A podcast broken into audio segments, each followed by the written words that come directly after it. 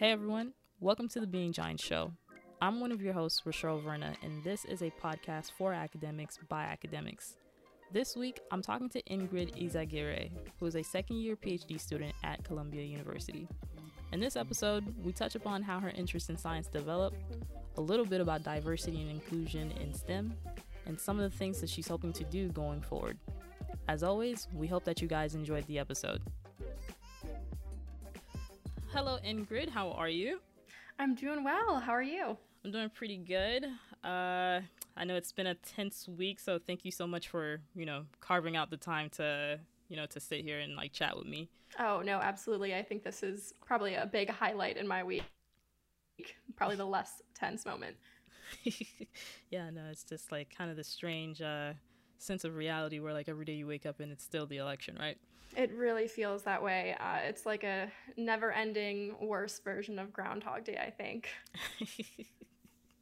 I think I think you hit it right on the right on the nail there. Uh, but anyways, um, I'm really excited to talk to you. Um, I think you you know you, you you seem to have like a really fascinating background. Seems like you're doing some really cool work. So why don't you go ahead and tell me a little bit about what you're doing now?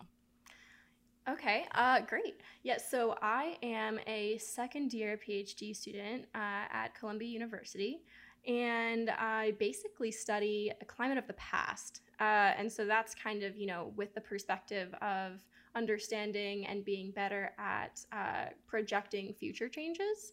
So um, I'm technically studying, you know, geochemistry, uh, but I like to specify that because I think, you know, it's an application to this very specific thing, and I think that's important to get across. Um, so a little bit, you know, a little bit deeper than that. Uh, so we look back into, you know, millions of years ago. My specific project is around 34 million years ago, uh, and we try to understand, um, you know, what's happening with carbon um, over these like kind of bigger changes in Earth's history. So in these big shifts, you know, we want to understand. I specifically want to understand um, how carbon moves between the deep ocean and the atmosphere, which are you know major carbon reservoirs and very important to the climate system. So so that's that's kind of the short version of it. okay, okay. So pretty much studying past climates to gain insight regarding what might happen, you know, in the future. Right, because our models, you know, we don't fully have ways to directly measure what could happen based off of the temperature and CO2 changes that we're seeing today. So we have to look back in the past and try to understand uh, the mechanisms that you know are controlling CO2 change or controlling temperature change, and then also understanding the mechanisms that kind of um, control what happens after. So our climate system is super uh, dynamic and interconnected, and so we want to understand how these different systems um, kind of interact with each other so that we can use the understanding of these mechanisms and hopefully you know quantify certain things so that we can really be helpful to these modelers who are making these projections for our future climate. Mm-hmm, mm-hmm. now i know you said that you're um, in the second year of your phd is everything that you just mentioned to me is this more or less going to be the bulk of your work as you go throughout I believe so. Yes. So uh, what I've just mentioned, this this little tidbit about um, looking back at this this event, the Eocene Oligocene transition, uh, 34 million years ago. So this is um, a project that I have just proposed to uh, the National Science Foundation's Graduate Research Fellowship Program. So um, fingers crossed, but I won't hear back until April. But I mean, regardless of the funding situation, that is um, the plan. Yes. Mm-hmm, mm-hmm. Okay, cool. Well, I'm wishing you the best of luck with that. Thank you.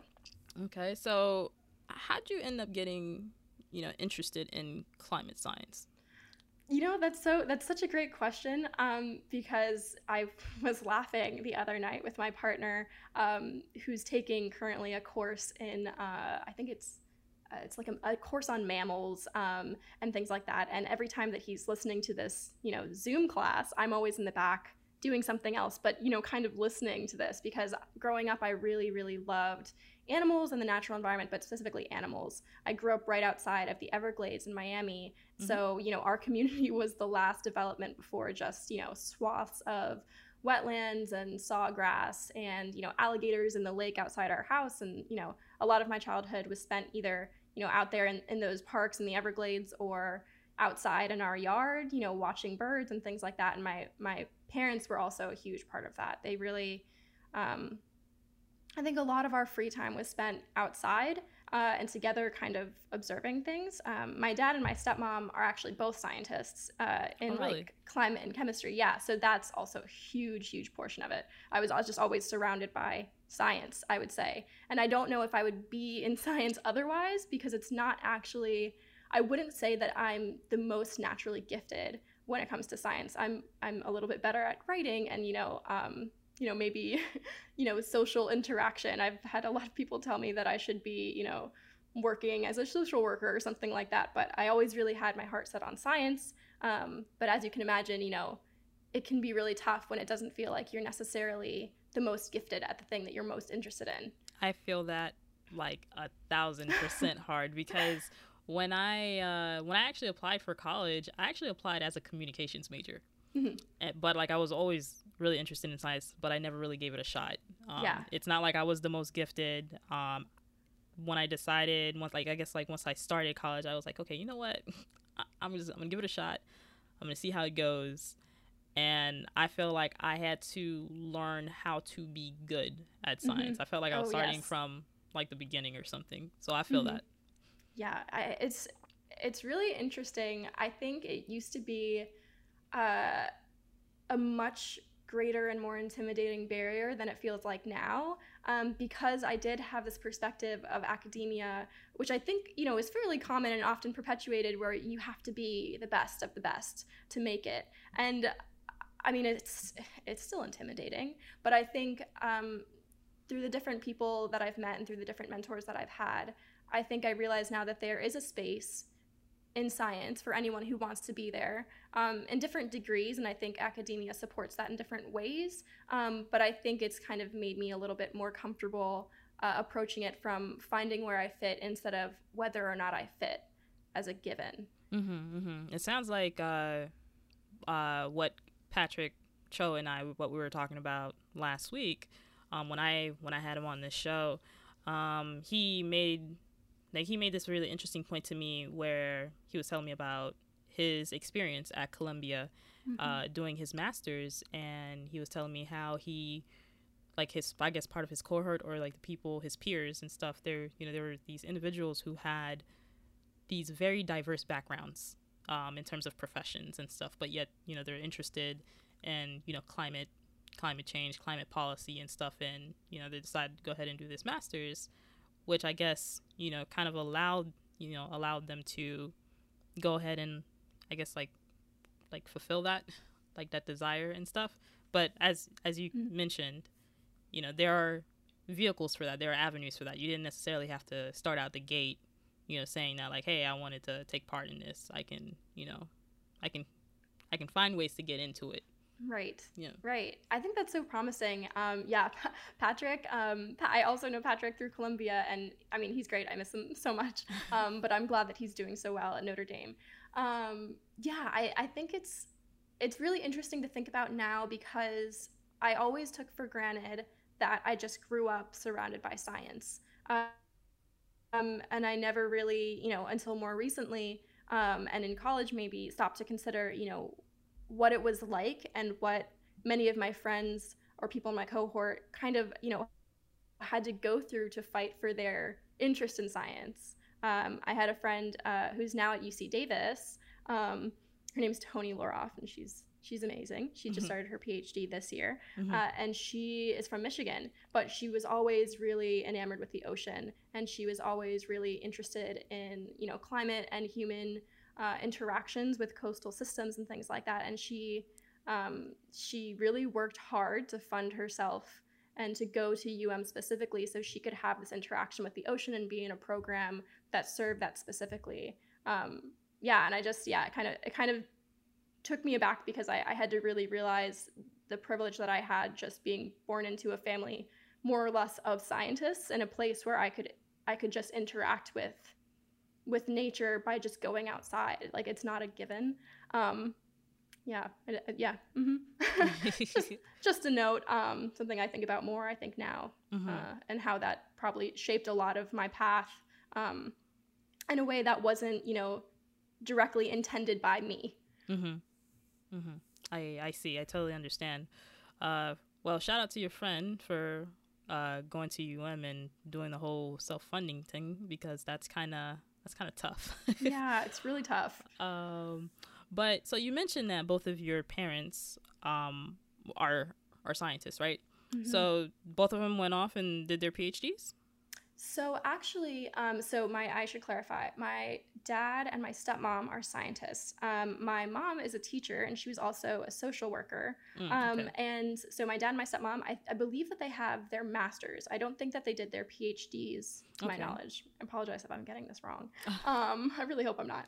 But no, so they um, so they both did not. Uh, they're not from the US initially, but my dad actually came to the US, came to the University of Miami to do his master's. Um, and that's how he was also able to stay and continue doing research here at this institution. Mm, okay. Okay. Uh, so, if you don't mind me asking, where, where's your family from? That's a great question, um, and I don't mind at all. Uh, so my dad's side of the family is from Mexico, um, and Mexico City specifically, okay. and then um, my mom's side of the family is from here in the U.S., from Miami, Florida. So, um, so yeah, kind of, kind of very different backgrounds. Um, yeah, yeah. So yeah, it's kind of interesting because um, and I feel like we'll probably get into this, but it's kind of weird because although my family and the majority of my family on my dad's side is, is from Mexico, um, and we did visit there very often, so I do really feel a connection. I don't always feel like I'm, you know, able to represent the Latinx community um, because, you know, at the end of the day, I, I am very much white passing, and I really have been privileged, and I don't feel like I have experienced um, the kind of more difficult aspects of being a minority in STEM. Mm-hmm, mm-hmm. I see. Okay. Matter of fact, let's let's go ahead and get into that right yeah, now. Yeah, yeah. let's let's get into that one. Um, so I know that you are the diversity co-chair mm-hmm. at the observatory where you um where you're doing your PhD at. So tell me a little bit about how that came about. So um, that started um, probably at the beginning of this academic year when our graduate student council was kind of you know looking for different people to serve in different positions uh, just because we have you know different people graduating and rotating in and out of these positions. And so um, i had been kind of interested in my first year um, kind of to attend more of the programs that were going on and being led by students and postdocs um, surrounding uh, DEI, so diversity, equity, um, inclusion and, and justice, um, which is, you know, I'm sure everyone is talking about, uh, especially this year. Um, and so I think because of that, you know, when the time kind of came around, um, I was contacted and informed that you know this position was opened and you know like if i would like to you know meet and discuss it and so it, yeah it wasn't a super um, dramatic or intentional process per se but i really really appreciated the opportunity and kind of push in that direction because I do want to be more involved in um, promoting, you know, a diverse and equitable, inclusive environment. Um, and I hadn't really taken on this kind of role before, so mm-hmm. I think, yeah, it, it's very much a start for me. Um, and I'm grateful for the opportunity. And I'm also, I'm, you know, I'm, I'm a co-chair, so I'm working alongside another student um, who, you know, is is really great and it has also been involved in putting on other events um, and so kind of has you know a more experienced perspective on you know what works and what doesn't work and how to kind of bring the community together um, so I'm, I'm really benefiting and i would say learning a lot um, before i'm able to fully contribute to this role the way i, I hope to mm-hmm. uh, would you say that you um, i guess your experience in terms of not experiencing um i guess i guess traditional gosh i think i'm butchering that i guess not experiencing i guess like adversity the same way that i guess other individuals in the latinx community um, while you have been going through school and stuff is that something that you think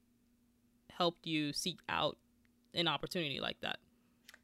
Yeah i i do think so um well, I, am I'm, I'm not sure to be honest. Okay. I think that because I I haven't experienced the negative, the more negative effects of you know my family lineage and, and just like every part of myself hasn't been scrutinized the way so many of my peers have. I think mostly hearing from them and seeing other people's experiences um, has just kind of shown me that, you know, even if it's not affecting me, there's a part that I have to play. Um, and I think it's kind of just the way I see it is a way of leveraging my privilege. Mm-hmm. Um, yeah. I, I see. I understand. And shout out to you for for doing that because oh, that is it's very important to you know to have these conversations but to also be aware of that right like to be aware of you know other people's realities outside of your own because yeah. it helps you empathize with other people and like you know if we had the ability to empathize a little bit more i feel like we'd get a lot more things done but that's just my personal yes. opinion i couldn't agree more i think empathy is at the heart of it mm-hmm. um, yeah, I I also think, you know, like taking on a leadership role is not something that I've done a lot. Um, you know, so I would say this has probably been my first uh, leadership role other than um, in college I, I was a resident assistant. So i was working with um, freshmen. I was living with them in the dorms um, and i was kind of in charge of you know in a way keeping the peace but also just being a person who was around um, to talk to and you know in the case that there were conflicts to act as a mediator. Um, and i think that from that i really had to in a way you know was forced to grow into um, my own and grow into the comfort of being an advocate and standing up for um, standing up for someone or you know and also just listening to different perspectives um, and really trying to find some common ground to bring people together when you know stakes are already high and people are already feeling tense and at odds. And i think that that was really something that helped me gain confidence in using my voice to help others and really kind of set me up to be in a position where i could say yes to this opportunity and stretch myself further to learn how to really um, to be an advocate i would say. No, that is pretty interesting. Uh, well since you haven't necessarily you know experienced um, I guess the, the the adversities you know that comes with being in the Latinx community mm-hmm. and stuff via academia, like through your path in academia and stuff. Um, what about being a woman mm-hmm. in academia? What has your experience been like? Yeah, that's that's such a good question. I feel like sometimes it's it's difficult because I don't i mean like i'm so risk and like conflict averse that mm-hmm. i think there have definitely been times when i just kind of you know brush things off um but i also think that you know like the reality of it is that i started my you know scientific endeavors and experiences in a place where at the end of the day my parents worked there um, and so I was already known and I already was treated with a certain level of respect. Mm-hmm. Um, and I was already included in spaces that I didn't really have to like outright prove myself mm, um, okay. in a way that I feel like is very uh, often a feeling that you know we have as just I think any kind of minority, um, not just as a woman. Um, so I, I, I would say, and I feel like there hasn't been anything that really stands out to me. But I also think that that's just you know a further testament to the amount of privilege that I've been afforded um, so far in my career.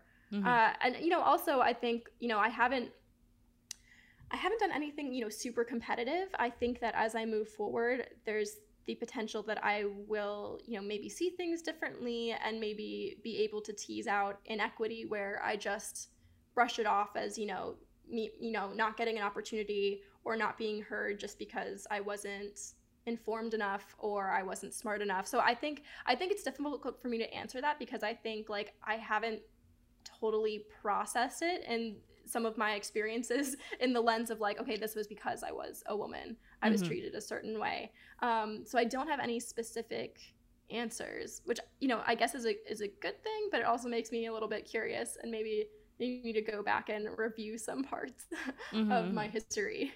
Mm-hmm.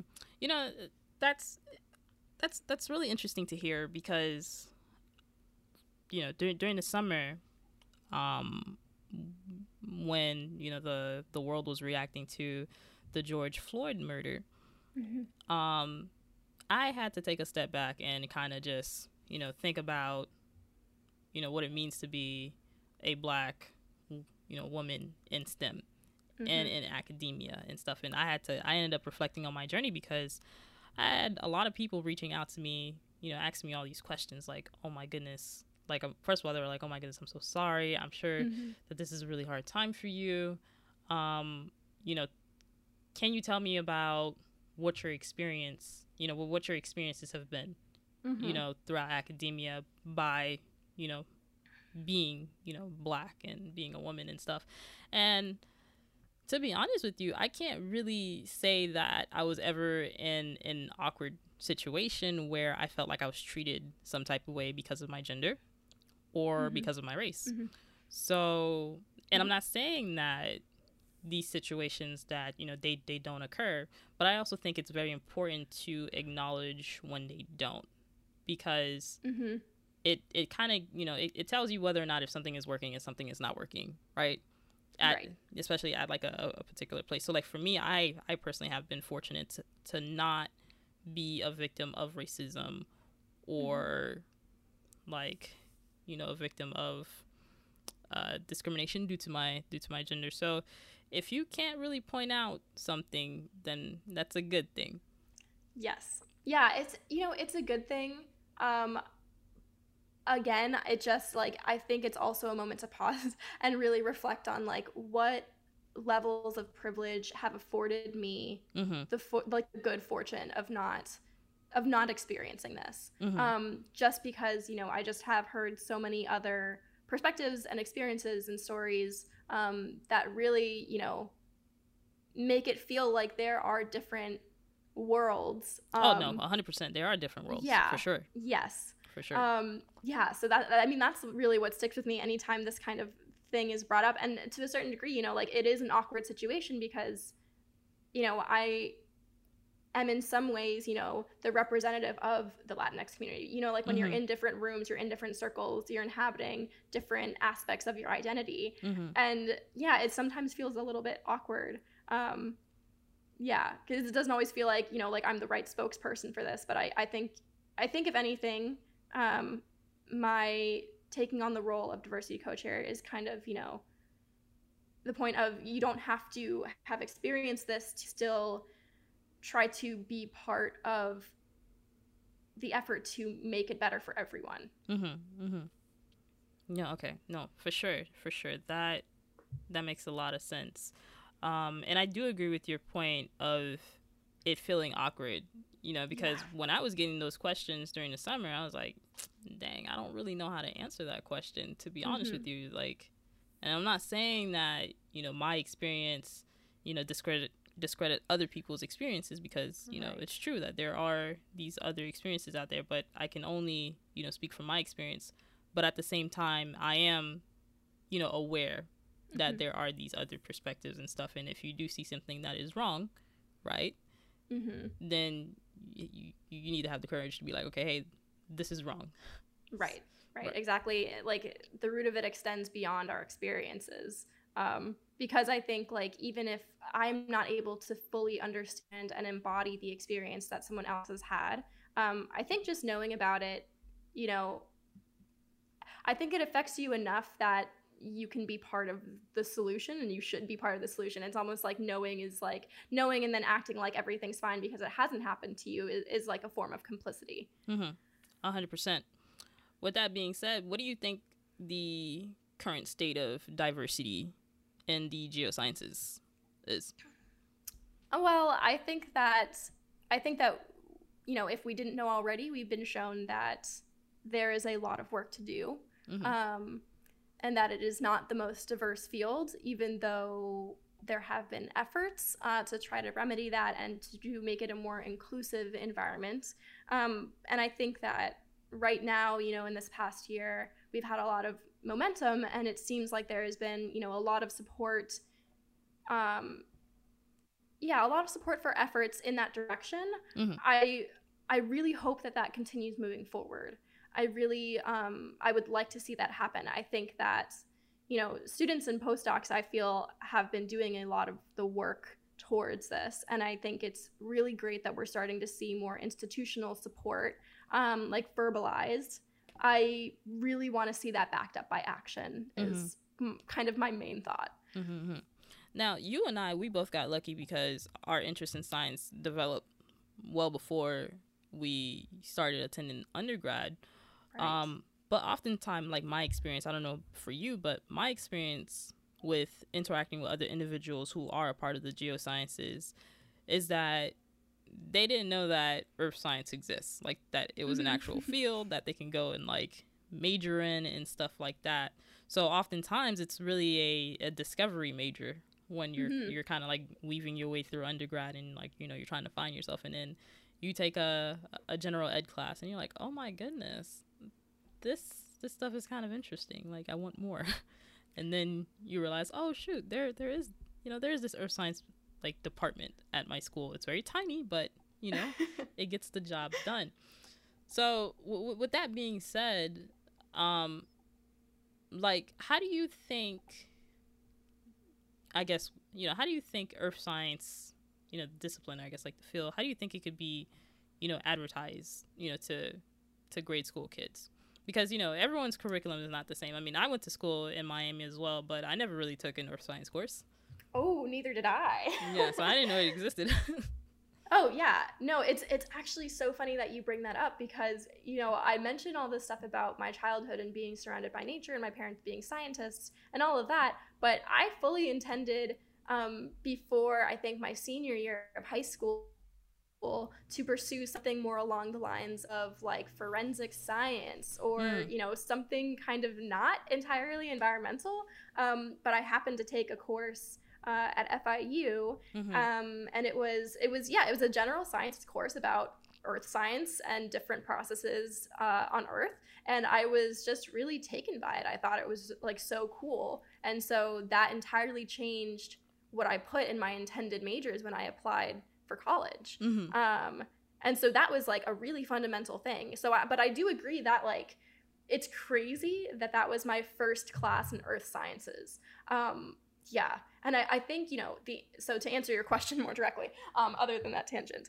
um, I think that I, am kind of biased in this because, like I said, my mother is a teacher mm-hmm. and she teaches at a Montessori school, so it's very hands on, um, and it's it's a little bit less structured in the you know desk academic uh, standardized test kind of perspective that I think we see very often uh, in the nation, and it's more focused on uh, interacting with concepts and understanding concepts through more tangible things that you can connect with, mm-hmm. whether it's you know touch or sight or smell or taste or all of these things. Um, that you know children are just inherently involved with the earth in a very different way uh, mm-hmm. uh, than I think we are as adults. And they're much more willing to get involved and try things um, and manipulate things with their hands. Um, again, I'm biased because I also went to a Montessori school um, right. until high school, actually. Mm-hmm. Um, but I would say that, you know, if there's a way to integrate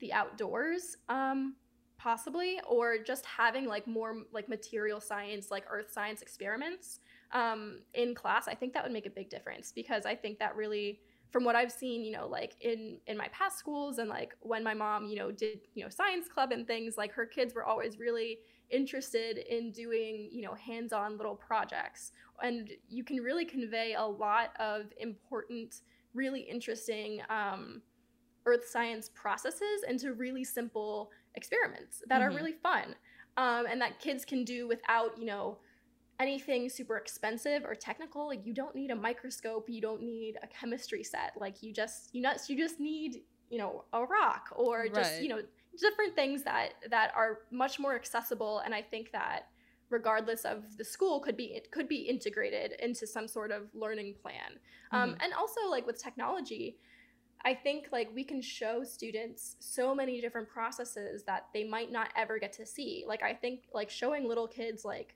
volcanism and showing them, you know, the volcanism that happens in Iceland versus in Hawaii and helping them, you know, get interested in places other than, you know, just where they are. I don't know. I think I think there's a lot that can be done. Um, I'm not entirely sure what stands in the way of it, to be honest. Mm-hmm, mm-hmm. I I agree with everything that you just said. I think hands-on learning, like well, earth science in general, is definitely something that can be learned very well if you can, you know, if you can see it in action. And that's a really cool thing about earth sciences, right? Because it's all these processes that are all around you. And right. earth science, you know, being in the United States and stuff like that, or anywhere in the world for that matter, um, earth science looks very different. Your environment looks very, very different, you know, mm-hmm. based off of where you're from, right? Us being from Florida, you know, we get this humid climate, but we also get, you know, hurricanes and stuff like mm-hmm. that. So, you know, there's a little bit of atmospheric science there. Or if you're up in the Northeast, you know, it can get humid, but at the same time, you do get blizzards. Sometimes you can get hurricanes. Um, the topography, depending on where you're at, is not necessarily, you know, super flat and then mm-hmm. you have the West Coast, which is all you know, everything. Super, yeah, it's everything, right? You get a little bit of snow. It's like super uh, mountainous. Uh, it can be kind of dry at times. Sometimes it doesn't really rain all too much, mm-hmm. uh, depending on where you're at. So I feel like it's it's important to be able to, like, I don't know, communicate these things in yeah. a grade school curriculum, but then at the same time to to make it more tangible oftentimes people react better to or like can understand things a little bit better if they understand the consequences of things. Mm-hmm. So, you know, like, oh, okay, if you're in a dry environment, then, you know, you need to communicate what the consequences of that is, you know, or like what are some of the challenges associated with being in that type of environment. Okay, water is hard to get. Um, there, ergo, you know, it might be it might be difficult to I guess, meet everyone's water needs at some point in time, or mm-hmm. it might mm-hmm. be difficult to grow food and stuff. Kind of like painting the, uh, I guess, the societal picture to yes. go along with the science. It's mm-hmm. often, I, I think that's something that I've always, or I've come to see as, you know, something that's, I guess, those two, they go together very well. And in my experience, I feel like, I guess, in the earth science and the environmental science disciplines, they've always been viewed as separate when in yeah. fact that it should really be you know combined together mm-hmm. and if you know if they, if they are then like you know then it won't be this like you know earth science won't be this discovery science right? You're like oh that's earth science you know that, that yeah everything is earth science right? Yeah yeah everything is earth science. So yeah i think that's the really cool thing about you know earth science is that you can really incorporate it into so many different fields you know like if if for whatever reason we just want to focus on you know math writing history earth science has a role to play in all of these things and just by you know kind of framing things in an earth science perspective you can also make it you know more relatable for your students mm-hmm. like if you have um, and this is always uh, this would always get me because I, I I'm not, you know, the most naturally gifted with anything relating to math. But the second you give me, you know, a problem that is math, but it's related to, uh, I don't know, animals or the ocean or mm-hmm. something, it was so much easier for me to understand like what I was trying to do. Mm-hmm. And I was much more interested in like solving the problem, basically. And I think that that's a really important thing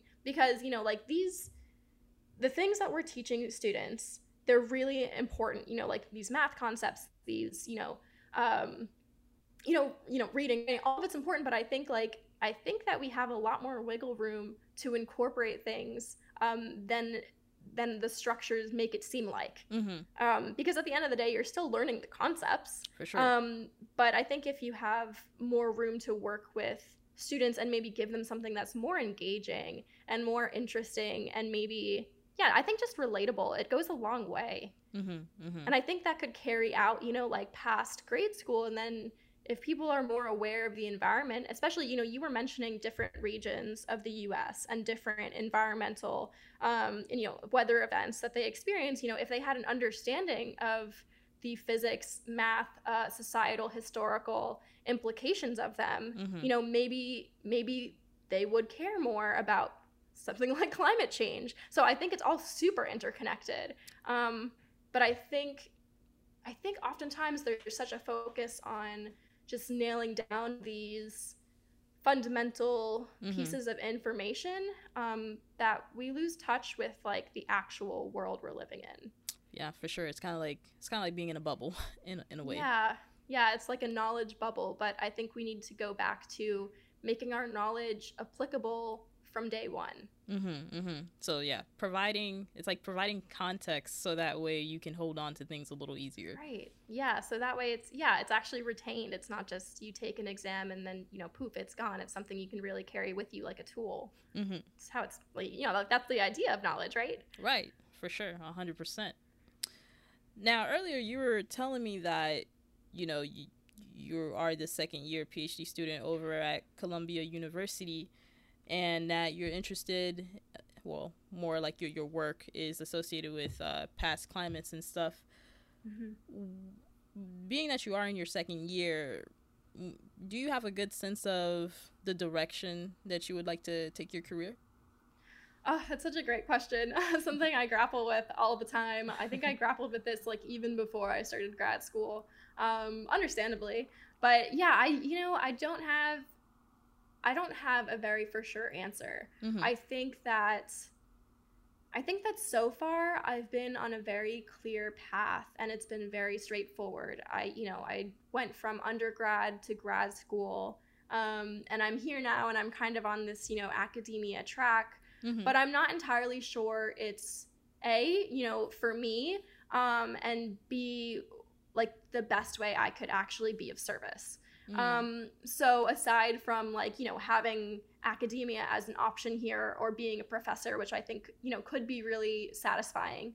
Um, I also would love to explore, you know, more in policy, or you know, it, that's the thing is like when you when you stray past academia as your career option, it Mhm. feels like you hit a wall almost because there it feels like there's only a certain selection of job titles or you know directions you could go and they're all kind of much more vague um, than something like academia which i mean like has its own complications of course right. but it's it's like really intimidating but i think it's something i'd really like to explore um, because when i so I was, I was an intern actually in the same lab that i now work in as a grad student Mhm. um, when I was an undergrad. And I found it, you know, super interesting and gratifying. And that's obviously why I'm here. But, you know, it, it really made me think about the work I was producing and how it was going to be used. And it made me kind of question, you know, who is my audience? And, you know, like how much change is my work, like how much change is it actually causing? Mhm. And I'm really excited about the project I'm doing. And I think that it has the potential to be really helpful um, in understanding climate change. But I also would love to be more involved with communities or with um, policymakers because I feel like this portion of myself, which is very interested in communicating with people, is not always super well represented Mm, um, in the academia kind of framework. I think it can be. Um, I just don't know if I would be able to actually like juggle everything and fit that in and feel really fulfilled by it. Mhm. Um, so yeah, I, I I'm interested in seeing if there's something out there that more directly uh, brings my work into you know communities and affecting like shorter timescale change and more direct change. Mhm. Um, yeah, so still exploring that. Um, not opposed to staying in academia entirely, um, but I, I'd like to, you know, spread a little bit past the, you know, so straightforward path I've been on, um, and see what else is out there. I see. I see. Well, that makes a lot of sense. You know, um, you seem like you're interested in you know a lot of other little things. Based off of like you know the, the program that you're currently in right now, do you think that you'll have the opportunity to maybe dabble in a little bit of policy? That's a good question. I think, you know, I think there's always the possibility for it. I Mhm. think it's mostly about personal initiative. Um, and that's what makes it so difficult, is because I think when you're in grad school, um, you do have a lot on your plate. Uh, and if you want to do other things, you know, like, no, I mean, for the most part, no one's going to stop you. I mean, other than maybe um, your advisor, but my advisor is very supportive. Mhm. Um, but I think, you know, the reality is that you're here to complete a certain thing, and that is your PhD. Right. Um, and so you have to kind of keep that as the priority. But I think, you know, if you have the time management skills and the energy, really, um, then I think it's all possible. Um, mm-hmm. I think it's more about figuring out when and how and where you fit it in. Um, and that's still something that I am really kind of struggling um, to focus energy into structuring that kind of that kind of stepping stone to something that's not directly academia because I think like so far like that is what I've been doing. Mm-hmm, mm-hmm. Uh, no, it's a good point that you mentioned regarding that. Like, okay, you know, when you are in a PhD program, I mean, the main objective is, you know, you're here to do this uh, PhD. But yes. it's uh, interesting because, like, when you're at a university, I mean, like, a university has fifty thousand things going on. You oh, know, yeah. well, more than fifty thousand things. So, I think it's like you know, it's very difficult to not want to seek, you know, opportunities in these different areas because you know you're at an institution that gives you those uh, that gives you those resources. Um, with that being said, has is this a conversation that you've had with your advisor, where like you know, does your advisor know that you're you know you're kind of interested in these other little things? Yeah, I think that I think that we've talked about it. I don't think we've talked about it recently. Mm-hmm. I think like when we were kind of getting to know each other and kind of doing the whole um, pre-grad school applications process, you know, like I made my intentions known. I think my personal statement, um, you know, made it clear what my interests were uh, in terms of pursuing something maybe more policy related after my graduate degree um, and things like that. So I don't think it would be a surprise, mm-hmm. Um, and I don't think you know, I, I I don't think my advisor is the type of advisor to shut anything down like that. Mm-hmm. Um, she's very supportive and does a lot of outreach and really does want our work to be something that creates change, even though, you know, our work is highly technical. And a lot of times we're working on very small, you know, kind of so, like solutions to detailed portions of a process mm-hmm. that give us these big answers that are very exciting, but many times we're working on a very small scale. Um, but I think she does a really great job of making her work known mm-hmm. to a mm-hmm. broader uh, scientific and you know just general audience. And you know that's one of the reasons that i chose and wanted to be with her. Um, yeah. So i would say yeah i don't think like we've talked about it recently. Yeah. But i don't think it's something that would be an issue. Okay. Cool cool cool. Well it seems like you know you're in the right kind of environment to go ahead and to explore like all these different thoughts that you're having as you are going through your your graduate school journey. So, is it an like do you think overall that it's a healthy environment like being at Columbia it's healthy like you feel okay like to make these decisions you don't feel super pressured or anything to that effect? Yeah, I think yeah, I think that's a really great question and I think that's a question that like should be asked constantly, you know, mm-hmm. because things change as you move forward in your PhD. I'm still really early in mine, you know, relatively. Mm-hmm. Um, but I definitely feel that, and I feel that it's been a healthy environment for me. Mm-hmm. Um, you know, with an asterisk of I have a lot of privilege mm, right. um, given my position. Um, but I think, you know, it wasn't always like that. I think that Columbia and Lamont specifically um, there's been a lot of hard work put into making our community a more welcoming and healthy place right. and i think that that's like an ongoing um, intention and effort so yeah i feel i feel really great being here i think a lot of that also comes from having been here the summer before and having had the chance to find a little bit of community and not just being thrown into an institution mm-hmm. that you know is known to be intense. Like it is a very impressive place. Like I'm surrounded by people who are doing the most amazing things. And it's very easy to feel, you know, imposter syndrome. But I think, you know, having found a bit of community early on has made, you know, the biggest difference. Um, so yeah, I, I, would say so far it's a really great fit. Um, and I think, you know, for anyone who is applying to grad school, I think making sure that you that the institution and the advisor is a fit for you is so crucial. I know that in other episodes of the podcast you you guys have touched on this before and I mm-hmm. just I can't agree enough.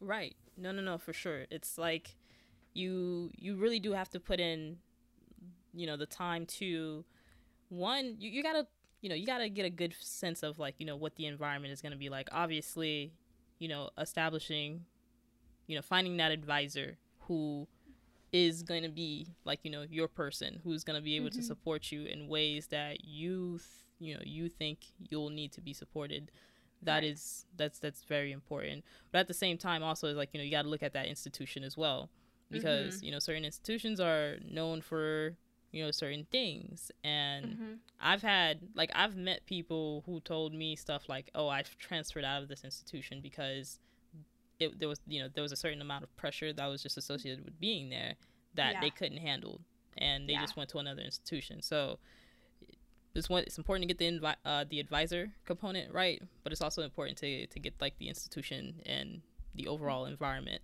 uh, component right as well well at the end of the day i mean like it sounds like you're you're having fun you're doing what you know you wanted to do so far. It seems like you're following your passion and it's taking you places. So yeah what do you think you're still having are you having fun? Are you are you good?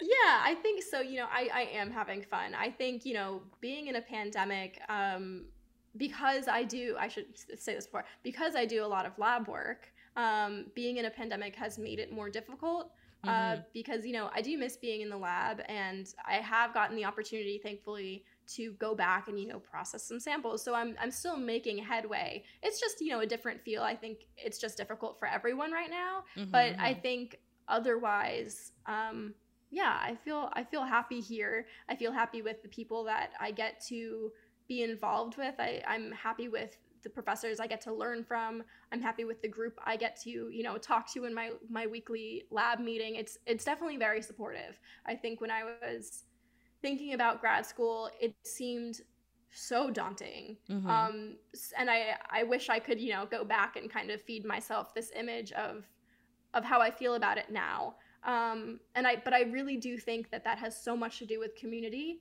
Um, and like you said, institution. I mean, I'm not a person who can handle intense pressure super well. Um, I really need support. And I think that just like knowing yourself and being honest about what you need and being disciplined with finding that for yourself, mm-hmm. I think is crucial. Yeah, I think that's a, that's a huge thing that has like added to my well-being here and my enjoyment of this program. Mm-hmm, mm-hmm. Well, that's really good to hear. Um, it's been really awesome getting to get to know your background and hearing about some of the things that you're doing uh, right now and even hearing about you know some of the things that you're thinking about exploring in the future. Um, my hope for you is that you continue you know to to be having fun. Um, as you mentioned being in this pandemic um, it has made things difficult. I feel like you know if you could you know if 2020 had a slogan which I'm sure it has, you know, there can be many uh, things that could be used as a slogan for 2020. But I definitely do feel like, you know, it being difficult um, is something, you know, that you could throw on a shirt for 2020. Yeah. Uh, but, you know, it seems like you're hanging in there, and I'm really happy to hear that. Thank you. Well, I've, I've been really happy to chat with you, and I'm, I'm really honored to be on your podcast. Yeah, no, no problem. Hopefully, uh, you know, we can have you back on at a at a later point. That's it for us this week. We hope that you guys enjoyed the episode. Please be sure to follow us on our social media pages for any of our upcoming updates. Until next time.